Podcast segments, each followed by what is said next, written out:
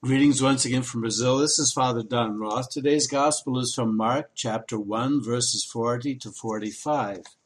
And it's a story that repeats so often in the gospel.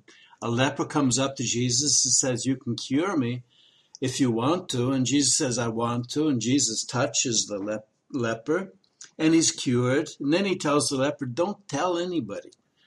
And it happens so many times. It's in the gospel repeated so many times. Uh, and you ask yourself, why is it repeated so often? Once would be enough.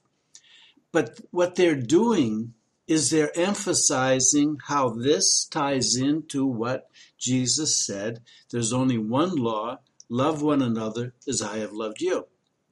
Because Jesus is breaking the law. But why is he breaking the law? Because the law of love is much greater.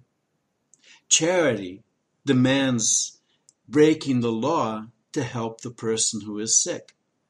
And that's why he tells the person, don't tell anybody, because th- really, touching a leper, Jesus should be expelled, exiled from the community and sent to live with the other lepers because they didn't know how the sickness was transmitted. The only thing they could think of is just don't touch them. That's all they could think of.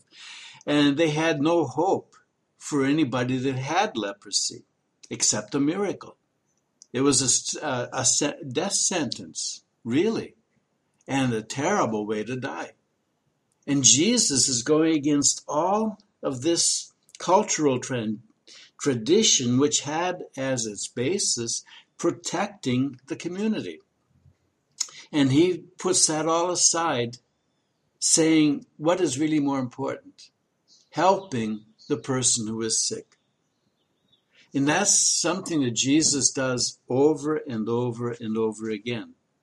And it always comes back to the same thing love one another as I have loved you. Law is important, but sometimes the law of the heart, the law of love, is much more important than what's written on a piece of paper.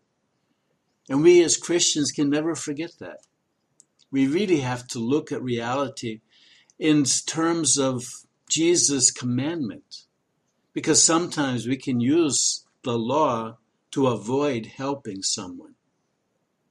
As Jesus himself said, you give 10% of everything to the church, but then you don't help anybody after that. You gave everything you're going to give, and that's it. And sometimes we have to really think if we really use the law to avoid helping other people. Because that's what Jesus did all the time. Thanks for listening. God bless and take care.